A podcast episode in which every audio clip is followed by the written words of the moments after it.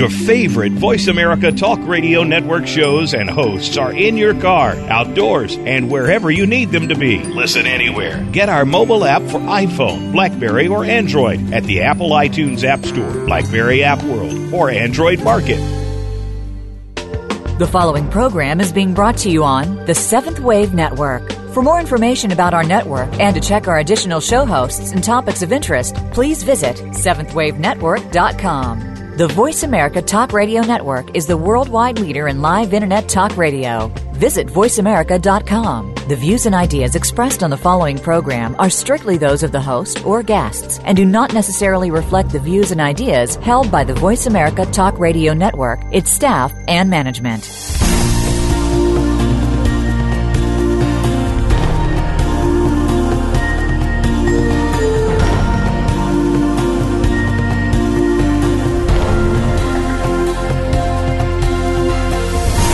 Welcome to Awakening to Conscious Co-Creation with your host, Peter Tongue. This program will provide the groundwork you need to advance your awareness and be involved in the approaching transformation in consciousness. Now, your host, Peter Tongue.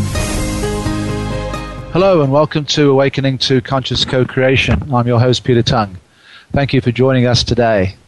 The intention in these episodes is to give you insights into how the planet is shifting in frequency and vibration to a new level of awareness and how you can be part of this grand awakening.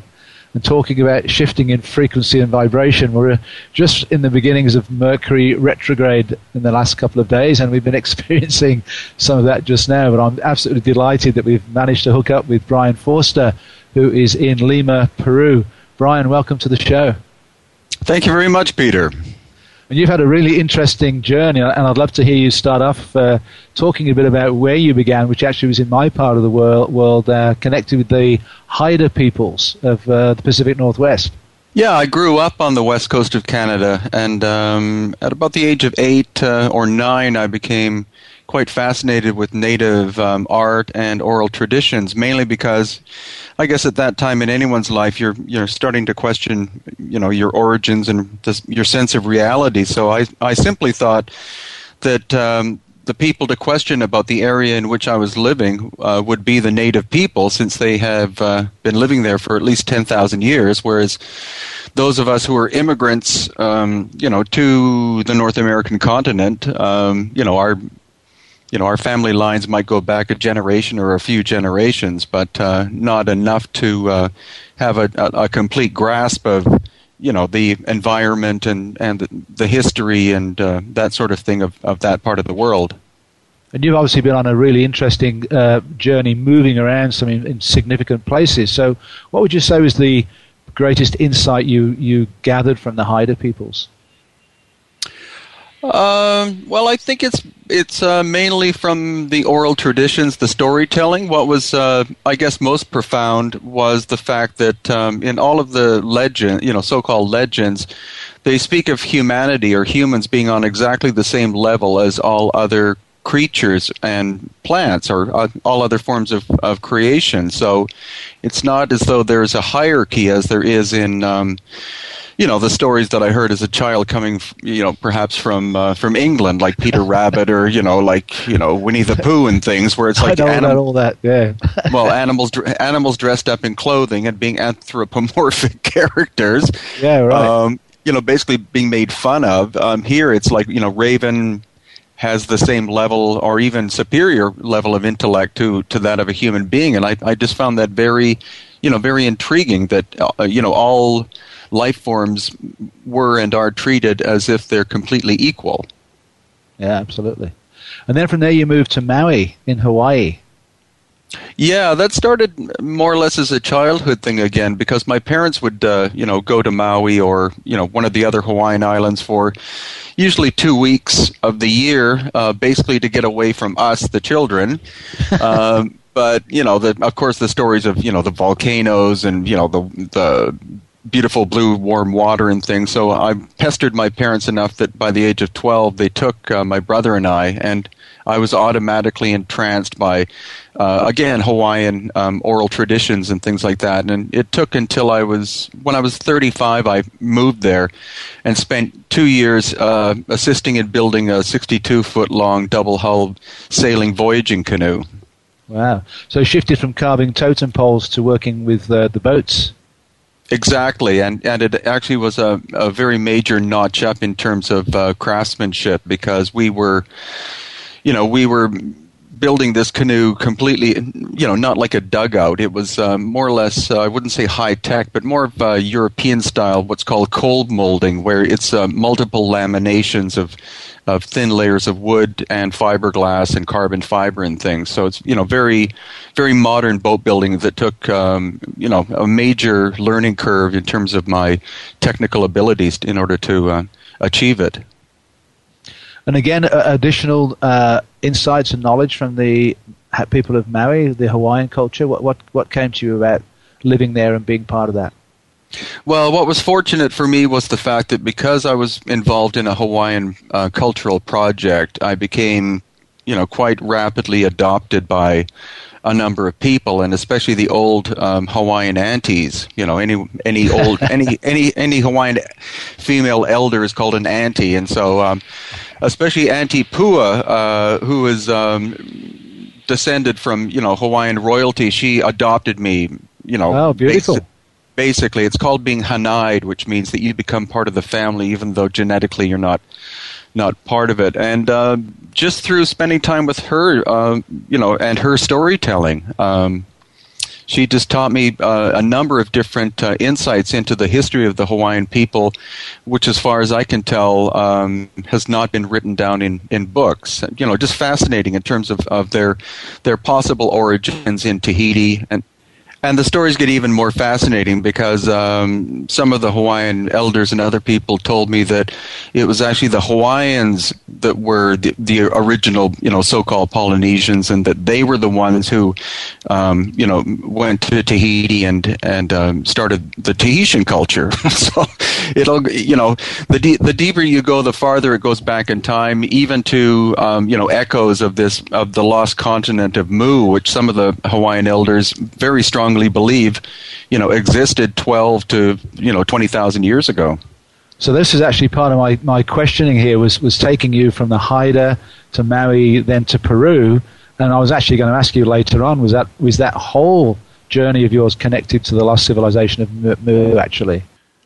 Well, it's uh, yeah, that's a very good question because in fact, um, subconsciously, I guess that's what I've been doing. It hasn't been a conscious search for the origins or the possible existence of Mu because that to me for you know to a great extent is um, you know quite fictitious. But uh, the more that I've been researching on the fringes of the Pacific Ocean and deep in the you know areas of Polynesia the more this concept of this ancient you know culture and continent keep coming back and back. And uh, that is part of what I'm I'm investigating in Peru now is this um, Pacific wide connection of people. Um, and the one thing which um, is a characteristic of, of that are uh, this, uh, this group of people, you know, called the Viracochans by some, who were these very tall, light skinned, and reddish, rusty haired colored people who seem to have been, you know, one of the oldest cultures, at least in the Pacific Ocean area, pre, you know, pre Polynesian, pre Inca, etc. Well, so I know nothing about them. So just fill us in a bit more on the Viracochans. Well, the uh, the basic story is that uh, uh, the name uh, or, or, the word Viracocha refers to the creator. So, with the Inca, for example, uh, their creator deity was called Viracocha. Um, some people refer to Inti, which is the sun, as being the creator. But what uh, you know, if you do enough research, what you find out is that the sun, or Inti, which is the Quechua word for the sun, um, is the physical manifestation of the Creator, and the Creator essence or spirit was Viracocha. In the distant past, these people appeared who were called or named the Viracochans, as in the representatives of the Creator. and they're commonly described as being, you know, tall in stature, light colored in skin, and again, rusty kind of red hair, sometimes even blondish hair. Uh, the problem is that that um, has been smacking of racism to some native people because they're they then automatically accuse.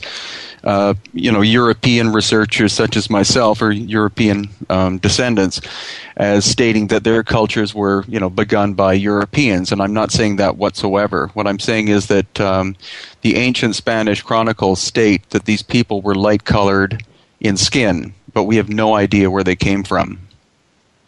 And, and what sort of area are we talking about that they uh, apparently came from? Well, we don't actually know where where uh, where they came from because oral traditions, as you probably know, tend to be very poetic in nature. Um, you know, for example, with the with the Inca, it's it's said that um, the first Inca either descended from the skies or rose from the waters of Lake Titicaca, and that, of course, is a is a poetic kind of statement, meaning that they came from the area of uh, of Lake Titicaca. But the thing is that uh, these um, these people, these Viracochan people, um, show up in different parts of the Pacific, including uh, New Zealand, Aotearoa, or at least the descendants did, and also in Hawaii. So, and of course, Rapa Nui or Easter Island. That's where the the so-called long-eared people are spoken of. Um, so it seems to be the same people in general, or the same people specifically, visited and were teachers in all of these different parts of the Pacific Ocean. Isn't that interesting? So Easter Island and, and uh, New Zealand then must be on your shopping list of places to go and live or be, at least spend some time. Exactly, they're number one and number two. Uh, the the others are Oh yeah, exactly. well, the, the you know the fascinating thing about Easter Island, for example, is of course the moai, which are the you know the great stone statues. Um, Dr. Robert Schoch, if you've heard of him, he's done a lot of work with. Um, are in Egypt in terms of aging the, you know, determining the actual age of the Sphinx, etc. And um, he was uh, on Easter Island or Rapa Nui, I think about two years ago, and he found two distinguishing features about these moai, these big, you know, the big he- stone heads. One is that the oldest ones are made of basalt, which is a very hard stone, and the more recent ones, of which there are a much greater number, are made out of a softer volcanic tuff. So it seems that the older ones, the basalt ones, were made by one culture, and then the softer stone ones were made by another or by a, a, a following culture. And that's where you get into the concept of the long eared people as compared to the short eared people. Wow. Well, it's going to be really interesting to uh, to fo- to follow your journey, as, as, I think it looks like you may well be rediscovering Mu and uh, the different constituents of that. That's fascinating. Well, it seems like it, and actually, logically, the most, to me at least, the most, most logical place that Mu uh, could still exist would be Hawaii, because um, while I was living there, we found out by looking at uh, at topographical maps that during the Ice Age, uh, the uh, of course the ocean level was. So during the last ice age, uh, Maui, Molokai, Lanai, and Kaho'olawe which are now separate islands, would have been a single landmass. Um, that doesn't make it a continent, but that makes it a very large landmass, you know, very much in the middle of the Pacific. A very strategic point if you're a, a seafarer, because that would be a, a great place to stop uh, in order to replenish supplies such as water and food. Very interesting stuff, Brien. I'm really going to be fascinated to follow your journey as, as Mu dis- rediscovers you and you rediscover it. We're going to our first break now, and we'll be back with Brien Foerster talking about Peru and eventually talking about the elongated skulls. This is Peter Tongue for Awakening to Conscious Co-Creation.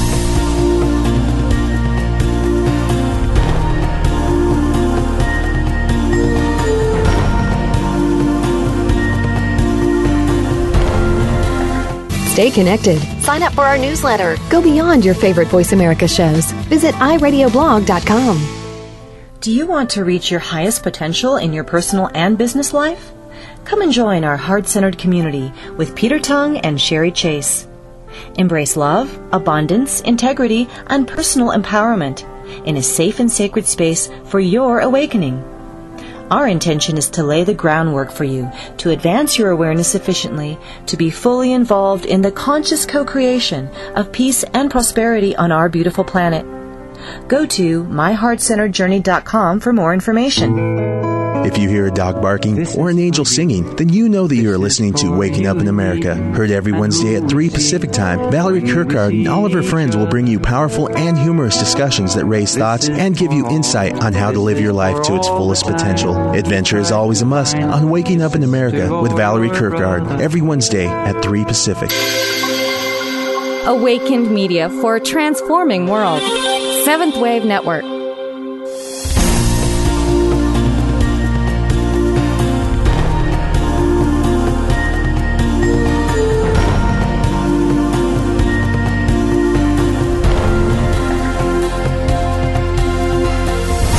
You're listening to Awakening to Conscious Co-Creation with Peter Tongue. If you have a question for Peter or comment on this series, please send an email to descendingdove at gmail.com. That's descendingdove at gmail.com. Now back to our program. Welcome back to Awakening to Conscious Co-Creation with your host, Peter Tongue. Please do check out my website, www.petertongue.com and also www.myheartcenteredjourney.com, where our Ambassadors of Light program is really flourishing, with uh, people tuning in to our call every couple of weeks to let us all know what's going on in the world, which is pretty significant at the moment. But I have with me today Brien Foerster, who is joining us from Lima, Peru. And Brien, after that first fascinating uh, section, let's now talk about Peru because you chose to move there from Maui uh, at some point in your illustrious career? Well, actually, I moved back to Canada, um, or actually the oh. U.S., uh, where I lived for two years, and th- then I moved back to Canada. But it was um, it was my fascination with um, you know the oral traditions of Native people, and uh, you know the history that uh, drew me from there um, to basically Peru to um, initially study the Inca, but um, since then, all of the um, you know the the studying and, and and work I've been doing uh, in Hawaii and um, visiting Tahiti and even the west coast of Canada, it's all started to coalesce into you know into one big topic, which seems to be the lost continent of Mu, but. So you've written a book on the uh, on the a brief history of the Incas. So just tell us about some of the key elements in that. Sure. Well, basically, the uh, the thing is that um, uh, uh, upon visiting Cusco, which of course was the um, the capital of the Inca, I was having a very difficult time trying to find a nice small book um, that uh, talked about Inca history. Um, that was in English. Most of the books in uh, Cusco are in Spanish, even though there are so many um, English speaking tourists who uh, visit there. So, my uh, girlfriend at the time, who is now my wife, who is Peruvian, said, Well, why don't you write a book? so, uh, that's exactly what I did, and that was my very first book, which is now in its uh, second edition. Um, and since then, I've written uh, three other books directly relating to the Inca culture. And, and what are the key elements that uh, is important for our listeners to understand about the Inca and the Inca culture? Well, I guess the most important thing is that. Um, unfortunately, a number of the tour guides in Cusco are not as well informed as, as one would think. Um, especially when it comes to things like the megalithic uh, structures there, which you know have been the object of curiosity, you know, for 500 years. Um, what's what we now know is that the Inca didn't build uh, the majority of the megalithic structures. They come from a much older culture. But uh, most of the tour guides in Cusco will tell you that the Inca built everything. It's simply, you know, it's simply not the case. Um, too much has been ascribed to to the Inca having uh, having um, created um, when the the situation um, is far more complicated and covers a much greater timeline, more like um, ten thousand years rather than you know eight hundred years. And what have you gathered about the older culture? What do you know about them? Well, the strongest connection that I and others have is that um, it's known that the Inca came from Tiwanaku, which is on the southern shore of Lake Titicaca. Um, and there we have the enigmatic, or enigmatic places such as, uh, well, of course, Tiwanaku itself and also Puma Punku. And through different dating techniques, um, not the conventional ones, but um, using archaeoastronomy, for example, it's quite probable that uh, the Tiwanaku Pumapunku area is or shows signs of, of, of having been initially constructed at least at um, 10 to 15,000 years ago.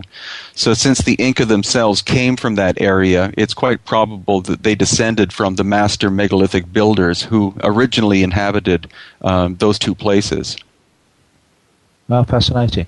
And, and obviously, the, the, the Incan are very much wrapped up in, in the conquistadors coming from Spain. What, what do you know about that? Well, that's a very good point because actually half of my book is about the interaction between the Spanish and the Inca. Because what uh, the question I started out with when I uh, started writing my book was how could 160 basically um, soldiers of fortune from Spain. None of these were really, um, you know, trained military people. How could 160 of them have taken over a civilization that had a standing army of 100,000? Um, and so the story that I cover, um, it's about 60 to 70 pages in my book of the step-by-step process by which, um, you know, the whole thing unfolded. The major thing that happened was that there was a civil war that occurred in uh, or within the Inca civilization just prior to the arrival of the Spanish, and that was you know more or less the downfall of the Inca themselves, coupled with the fact that um, European diseases such as smallpox had arrived there about 10 years before, having been transmitted through the native population beginning in Panama, which was a major Spanish base about 1510 to 1520 and it naturally moved through the uh, moved south through the native population by the time it hit uh, what was the Inca civilization. It uh, it had destroyed probably you know a third to half of the population before the Spanish showed up. Well, that's amazing. So, is that generally accepted as being the, the historical facts, or is that something that you've you've worked out for yourself?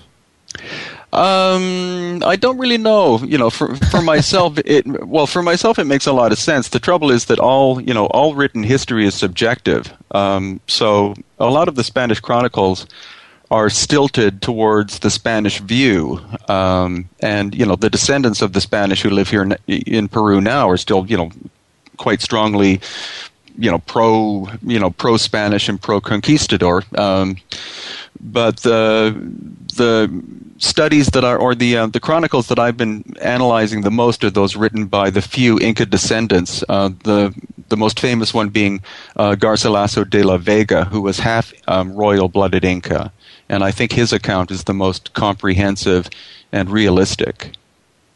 And in terms of the spiritual side of things, what happened to the the uh, the Incas that were in the spirit, the spiritual awareness, the spiritual know? What happened to them? Where did they go when obviously when they when they fell, the civilization fell into ruin, and the conquistadors came?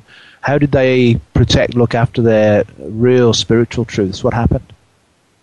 Well, that's a very good point because, um, in fact, you know the the nature of the Inca civilization was the the Sapa Inca, who was the highest official of royal bloodline. He was the equivalent of the you know of a high chief, and so the difference between uh, you know the European cultures and the native cultures is that someone who is a chief you know doesn't stand on the top of the you know on the top of the pyramid and and is necessarily thought of as being a god. He is responsible for all of the people. So once um, Atahualpa who was the last of the of the high incas was murdered by the spanish the entire civilization collapsed because he you know he was um, the pinnacle in terms of being the the final decision maker. He wasn't like an overlord, but he was he was the one that everyone looked to to make decisions as to what to do in terms of the military, you know, spirit in spiritual aspects, and in terms of the government. Um, also, as a result of the civil war, Atahualpa, who was half-blooded Inca, uh, murdered almost in, the entire Inca royal family about six months before the Spanish arrived. And so the few uh, royal blooded Inca who were able to escape, and that included the entire, you know, high class of, uh, of priestly people, they either escaped into the jungles of the Amazon or up onto the, um, the almost very top of the sacred mountain called um, Ausangate outside of Cusco. And so all that se- seems to remain now uh, of the the strong spiritual authority or knowledge is amongst the they're called the Q'ero people, and uh, I think the the problem is that a lot of people think the Q'ero are Inca. They're not. They seem to have been a priestly class of people, but they're very quite or they're quite diminutive in size, whereas the Inca were quite tall people. So the Q'ero who still survive and are quite you know quite uh, quiet and shy people, they are what's left of the the spiritual legacy of the Inca. Ah, okay. And Machu Picchu, did the conquistadors discover it? No, Machu Picchu was um, was one of two sacred cities that we know of that um, was never found by the, the conquistadors. The other one is called Choquequirao, Rao, which is equal in its grandeur. It's just it's not as famous as Machu Picchu, and it's much harder to get to. But it's um, it's equal in terms of its grandeur. Uh, the whole story of Machu Picchu, you know, would would be an interview within itself because there are there are a lot of, of misconceptions about what it represented, what it stood for, and how it functioned. And unfortunately, that's uh, it's another sad story. Uh, a lot of the of the guides at Machu Picchu are, you know, unfortunately, are not as well in, informed as they could be. And I'm not saying that from a viewpoint of my own arrogance. It's just that I've been studying this, you know, doggedly for five years, almost every day, and so.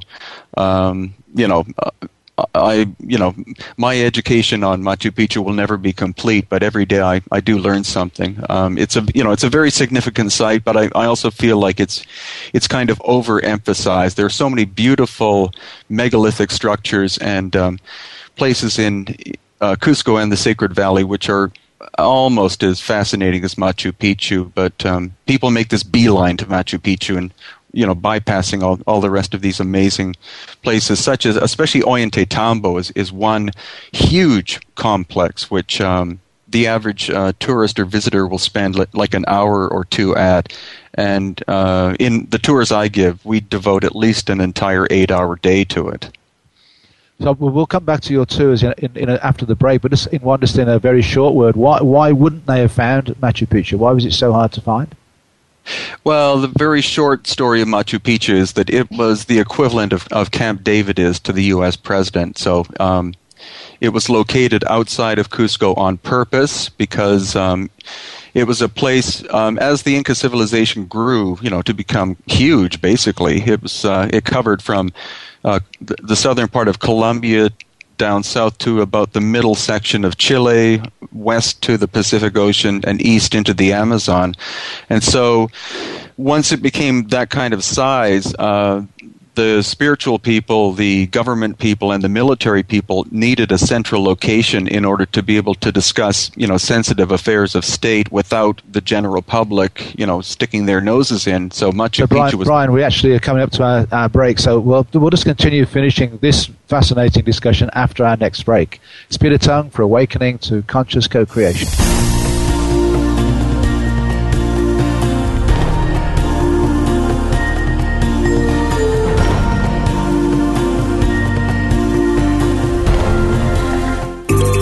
Out what's happening on the Voice America Talk Radio Network by keeping up with us on Twitter. You can find us at Voice America TRN. Do you want to reach your highest potential in your personal and business life?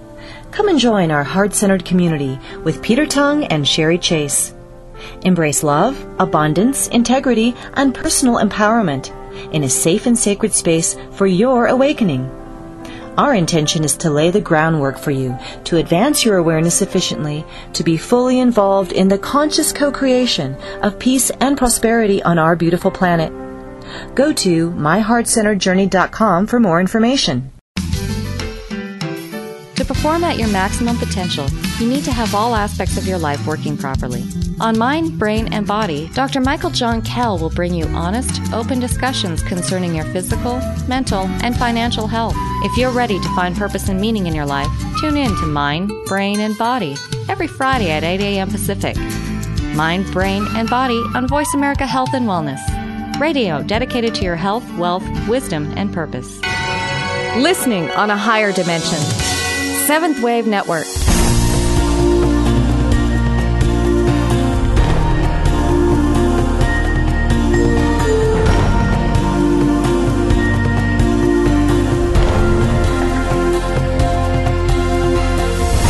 You're listening to Awakening to Conscious Co-Creation with Peter Tongue. If you have a question for Peter or comment on this series, please send an email to descendingdove at gmail.com. That's descendingdove at gmail.com. Now back to our program. Welcome back to Awakening to Conscious Co-Creation with your host, Peter Tongue. Just before the break, uh, Brien Foerster was talking to us about Machu Picchu and its uh, significance as the civilization uh, in the area grew so so tremendously. So just continue uh, about Machu Picchu, Brien. Okay, well, I think um, actually, uh, you know, the important thing again is that Machu Picchu was more or less the equivalent of, of Camp David. It was a very um, highly secure place where affairs of state could be um, discussed um, in terms of the military, the um, the religious people, um, the the government, etc. Um, away from, far enough away from Cusco, and uh, the climate at Machu Picchu, because it's a, about two and a half thousand feet lower than Cusco, is much uh, gentler and nicer. So it was the you know it was a combination of, of a, a sort of spa rest place as well as being um, a you know a major con- or the major conference center. Uh, there are only two trails that um, that um, access Machu Picchu, and so that way it was easy for the um, uh, uh, security forces to be able to make sure that no one could could enter while the you know affairs of state were being discussed. Uh, the reason why it uh, uh, escaped the you know the Spanish was simply because it was so isolated and and is to you know to this present day most people when they get, uh, get off the train they think automatically they'll see Machu Picchu in the distance but it's about a 25 minute quite harrowing bus ride up hairpin turns to get to uh, the point where you actually see the location of it uh, you know which is a ma- majestic tour by itself wow Interesting. So you lead these sacred site uh, tours yourself in the area uh, of Cusco, and, and, you mentioned the Sacred Valley. So uh, you obviously are an expert, and so you, you know the local uh, lay of the land and the, and the key places to go to. So just tell our listeners a little bit about the, the trips that you lead. Well, there are a number of different ones. Uh, usually, we start. Um, I usually do four to seven day ones, but um, on occasion, I'll do like a single day tour. Um, we we normally start with a tour of uh, Inca Cusco itself. And so we, we walk through the streets of Cusco, and I, sh- I point out uh, the megalithic buildings which were either built by the Inca, but um, the majority of them were built before Inca times.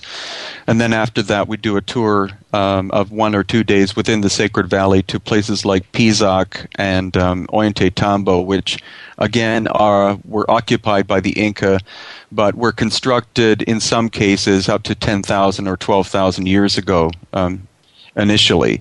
And then after that, uh, Machu Picchu, of, of, course, is a one or, or two day trip.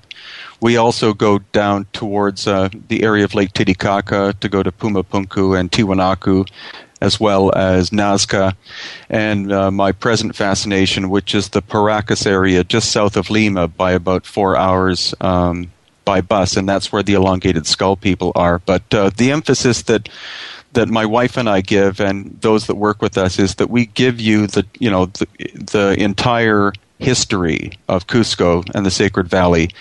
Most uh, tour companies will talk about the Inca period, which started about 1200 AD, but we go back in time um, as I said, at least 10,000 or 20,000, or in some cases 20,000 years, which, um, of course, the archaeologists don't want to hear about. But uh, every single tour that, uh, that we give is a research opportunity for me. And, and uh, on each trip, I learn something more about the megalithic nature and a little bit more about the megalithic builders who were, you know, simply amazing in terms of what they were able to achieve.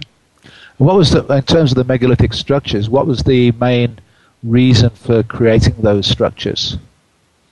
That question, um, at this point, I honestly can't answer. It's um, uh, my study is more about um, how they could possibly have, have achieved it, because again, a lot of the tour guides will say that the Inca had slaves, and so you know the 120 ton um, andesite blocks were you know dragged from the quarries by these you know chains of 10 or you know two or three or ten thousand people, which is you know quite ridiculous.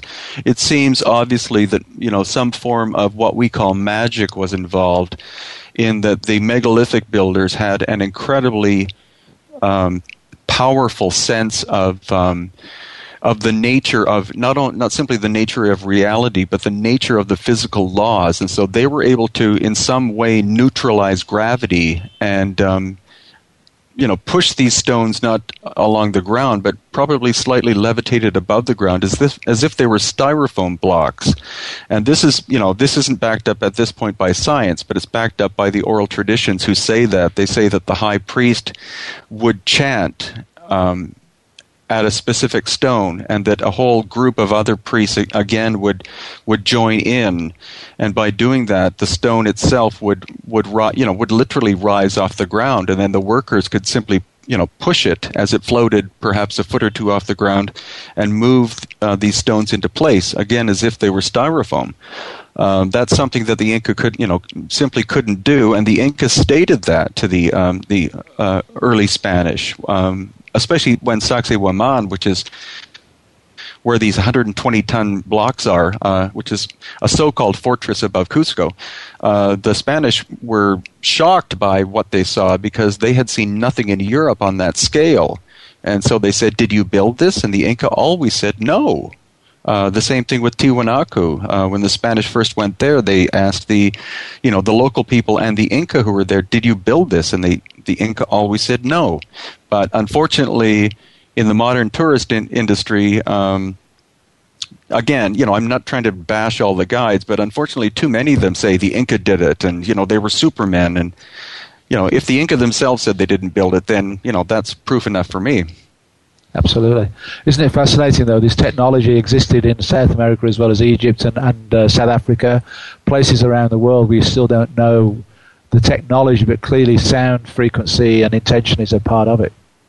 Exactly, and it seems you know um, people talk about you know technology in terms of high technology. It's it could have simply been the uh, the ability of these people to um, again to understand the concept of um, or you know the physical laws so well that they had natural ways of bypassing um, that which we find impossible without tools and that's what's you know that's what's quite amazing. I I do know um, some of the listeners might know Christopher Dunn, who wrote a, a great um, couple of books. One of them is called The Giza Power Plant, and Chris is a no nonsense engineer, being that he um, anything that he studies, whether it's in Egypt, um, you know, at the pyramids, for example, or at Pumapunku, um, he studies them as an engineer does. And so um, I've been able to ask him personally questions about how he thinks um, some of these things were achieved. And um, he, you know, he states quite plainly that uh, these ancient people, uh, perhaps um, he'll never give a timeline, but again, we're working with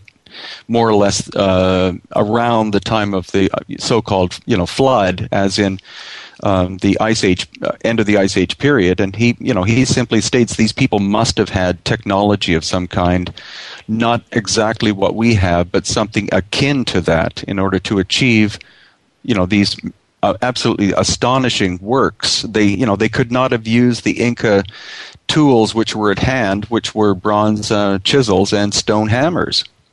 yeah, absolutely. So let's uh, move on because we need to spend some time chatting about the your latest project, the elongated skulls. Just uh, fill us in on that one.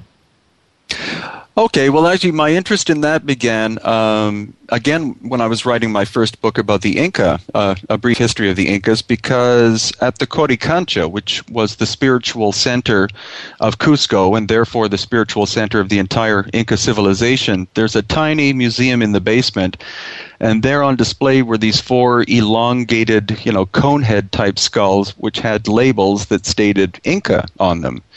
And so I thought, well, that's strange because I had seen photographs from the Tiwanaku Museum and also the major museum in La Paz, which is the capital of Bolivia, of uh, uh, skull samples that were taken from Tiwanaku and Pumapunku, and they as well had these elongated skulls. So I thought, well, if the Inca in fact came from Tiwanaku, then genetically, um, the skulls that are on display at Tiwanaku and La Paz are probably their either their relatives indirectly or their ancestors directly. And so I thought, well, this is starting to get into the idea that the Inca were, as the chronicles say, a physically different kind of human being than the local population. Um, because what is known about the Inca was that it was a royal priestly family.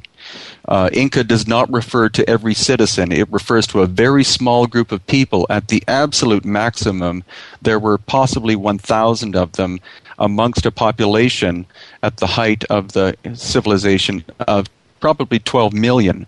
Um, so they were a royal blood, uh, bloodline that only bred within, you know, within their family.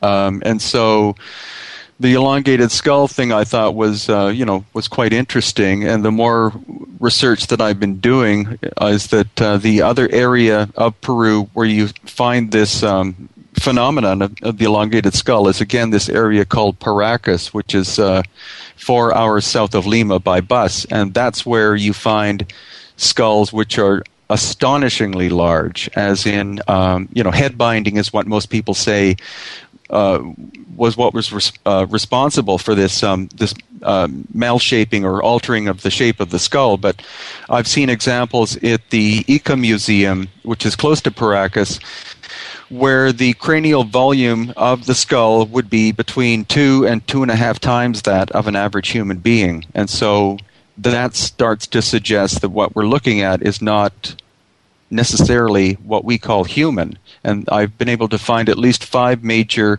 physical characteristics within these skulls that are very abnormal in terms of um, they're not what you would commonly find in a in a human skull, whether whether it's in Africa or you know Asia or North America or Europe. So, it's uh, Brien, we're coming up to our final break, so let's come back with that topic uh, on our return about these five characteristics of the uh, elongated skulls. Peter Tongue here for Awakening to Conscious Co-Creation.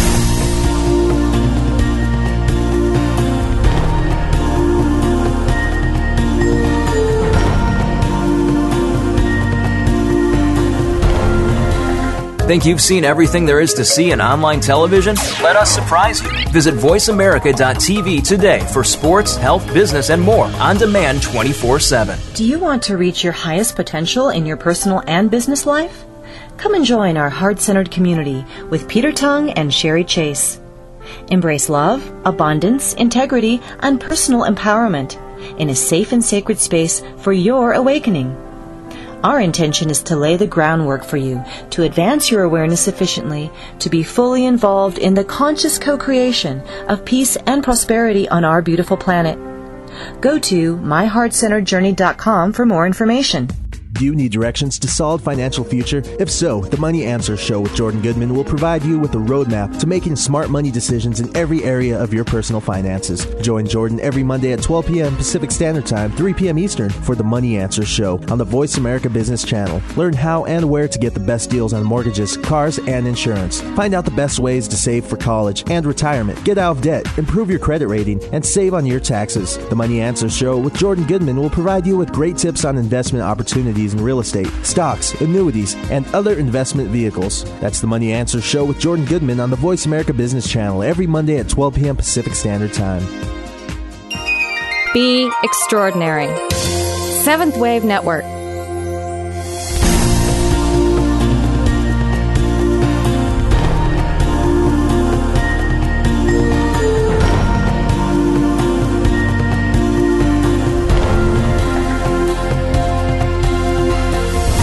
You're listening to Awakening to Conscious Co-Creation with Peter Tongue. If you have a question for Peter or comment on this series, please send an email to descendingdove at gmail.com. That's descendingdove at gmail.com. Now back to our program. Welcome back to Awakening to Conscious Co-Creation. I'm your host, Peter Tongue, having a fascinating discussion today with Brien Foerster.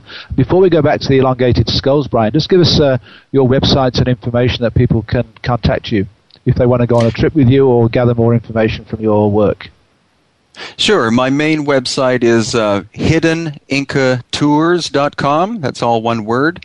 Uh, and that is not uh, the, that is my main website. It's uh, that's where you can contact me through uh, through email. Um, it's also quite a major resource website. It's not simply a, a tour website, but um, I have links to uh, 490 YouTube videos that I've made so far.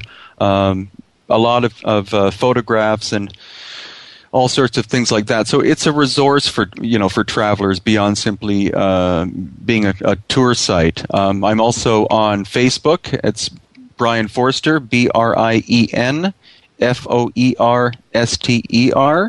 And uh, if you want to look up uh, my YouTube videos independent of my website, it's Brien Foerster, all one word. Okay, great. And you've got a major event coming up uh, around the 11 11 11 in November, do you not?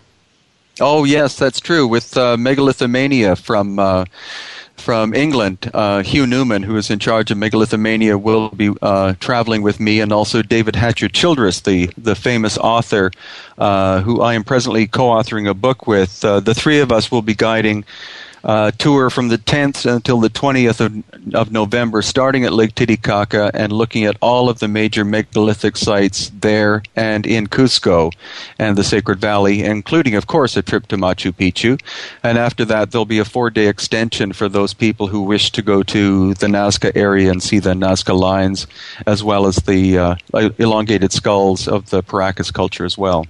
Sounds like a pretty uh, amazing opportunity. And there's an outside chance I may actually meet you there, Brien. That'd be great, Peter. so you just mentioned David Hatcher Childress, and he's involved with you in writing this book about the elongated skull. So let's go back to that and just tell us. You were talking about these five characteristics that are different from a typical human skull. Okay, well, the main thing, um, you know, people will have to visualize a little bit here, but um, with your skull or any skull you find of any living human being on Earth, there's one characteristic which is very specific, and that's there are three major cranial plates that make up your skull. Uh, there's what's called the frontal plate, which is where your forehead is, and then behind that there are two plates called the parietal plates, and they form almost like a like a, a T uh, shape in terms of these suture lines that connect the three together. And in a baby, it's it's these three plates that uh, that grow and then um, and then eventually form um, together, creating the normal shape of, of a skull. And that's where um, the deformation has been done culturally in Africa, on the island of Malta, in Iraq, um, Melanesia, and Peru, creating this elongated shape. But I found examples in Peru, specifically in the Paracas area, where these uh, there are skulls that only have two plates. They have one parietal and one frontal plate. And uh, researchers such as Lloyd Pye, that I'm in uh, contact with, who is the caretaker of the Star Child skull, he said that can't be a human characteristic. Um, other things are the fact that uh, a number of these skulls do not show signs of having molars, not even uh, the pits where the molar, you know, teeth would fit, um, which is strange because these people would have lived on a very um, heavy diet of corn, and so you need the molars to grind you know grind the corn, but uh, that is something lacking. Another thing is the jaws are very you know much larger than a a normal human being, and there are two holes in the back of the head, which um, Lloyd Pye has uh, stated he believes that that's where nerve endings and blood vessels would come out in order for uh, the body to be able to, you know, uh, feed the you know, you know the the fact that the skull is much larger than normal that that's something nature would have done in order to pro- provide nutrition and um, and nerve sensitivity to that part of the skull. So again, that shows that uh, there's some kind of natural evolutionary aspect to this rather than simply being a, a ceremonial um, thing that was done. Um, and, you're, and you're currently involved in some DNA testing, aren't you, in this work? Exactly. D- uh, Lloyd has 10 samples of DNA that I sent to him from five different skulls. And I actually come from a scientific background. I have a bachelor's degree from uh, actually from UVic, as in University Ah. of Victoria. Yeah. And and so that you know that's been lying dormant for quite a long time. But as soon as the as soon as uh, we started to get into this idea of having um, you know uh, DNA sampling done, my um, scientific mind turned back on, and I was quite rigorous in terms of the sampling and making sure that everything was was sterile, everything was labeled, and making sure that I took at least two samples from each skull in order that we have a you know a broad base. Um, once the evidence comes in that we you know that it can't be said that one is you know if one is anomalous then of course we don't have a, a scientific uh, result but I, I was able to take uh, skin samples hair samples uh, a tooth sample and some bone containing marrow so that we can access the mitochondrial uh, dna from them And so, what are you hoping to uh, understand and learn from the results of the DNA?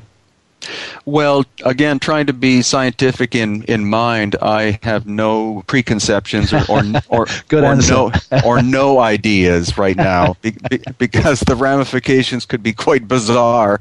So. Um, I'm simply waiting. Uh, We're hoping to start uh, to get some results within a month, um, and then by October we should have quite a good idea. If need be, I do have other samples, and what I'm going to be doing is uh, getting uh, taking samples from other elongated skulls as they you know come into my life in order to build up as strong a body of evidence as we can. Um, the implications could be quite intriguing. Um, Lloyd Pye's and others are, talking about the possibility that these are hybrid humans, as in evidence of you know off-world you know so-called uh, genetic input but um, i'm not going to go there right now because it's just too you know uh, I, I don't want to you know wind up saying something and then you know being uh, be called an idiot in a couple of months. I'd rather say no opinion and then if it turns out to be fascinating i'll say well there it is. Yeah, but, then, but you obviously must have uh, considered the connection with Egypt and Akhenaten and that time period.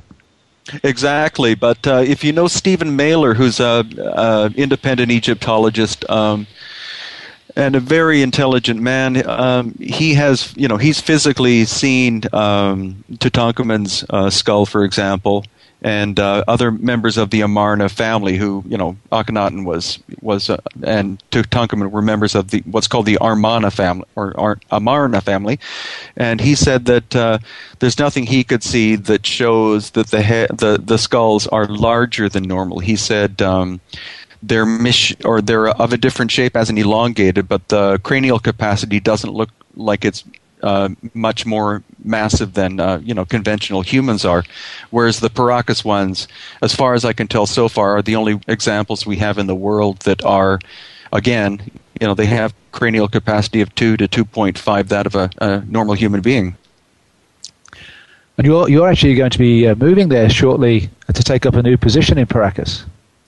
Yeah, that's true. I've been given the title of assistant uh, museum director, and so my wife and I are in the process of, uh, of building a house um, in Paracas, and it'll be great because uh, right now we're living in Lima, you know, which is a city of 10 million, and I'm not much of an urbanite, so it'll be a lot nicer to uh, live in a little seaside town like that, and still be close enough to Nazca and Cusco and Tiwanaku um, and even the you know the Lima International Airport to be able to um, maneuver quite well. Now, you were talking about potentially having a book out uh, earlier with David Hatcher Childress. Is that still scheduled for this year? It is. We're hoping for October. Uh, David and I are, are have broken it up into chapters. Uh, we're each going to be doing about fifty percent, and it's going to be an analysis of the um, elongated skull phenomenon around the world, including, of course, uh, the Amarna in Egypt, um, other uh, groups in Africa, uh, Malta, northern Iraq, um, Melanesia, and Peru, and a few other areas. And then after that, I'm planning on writing my own book um, specifically about the Paracas uh, people and their possible connections with. Um, you know other parts of the Pacific because Paracas is right on the Pacific Ocean, and I'm a, I'm a very strong believer in the concept that uh, ancient human beings, you know, several thousand years ago, were very easily able to uh, to travel across not only the Atlantic but the Pacific. Um, I see no reason why conventional academics say that you know that it was impossible for them to do. Uh, you know, you know, for them to build ships and, and understand the concept of sailing, because that's something I learned about in my time in Polynesia. That uh, the concept of um, celestial navigation is not as complicated as some people would have you believe.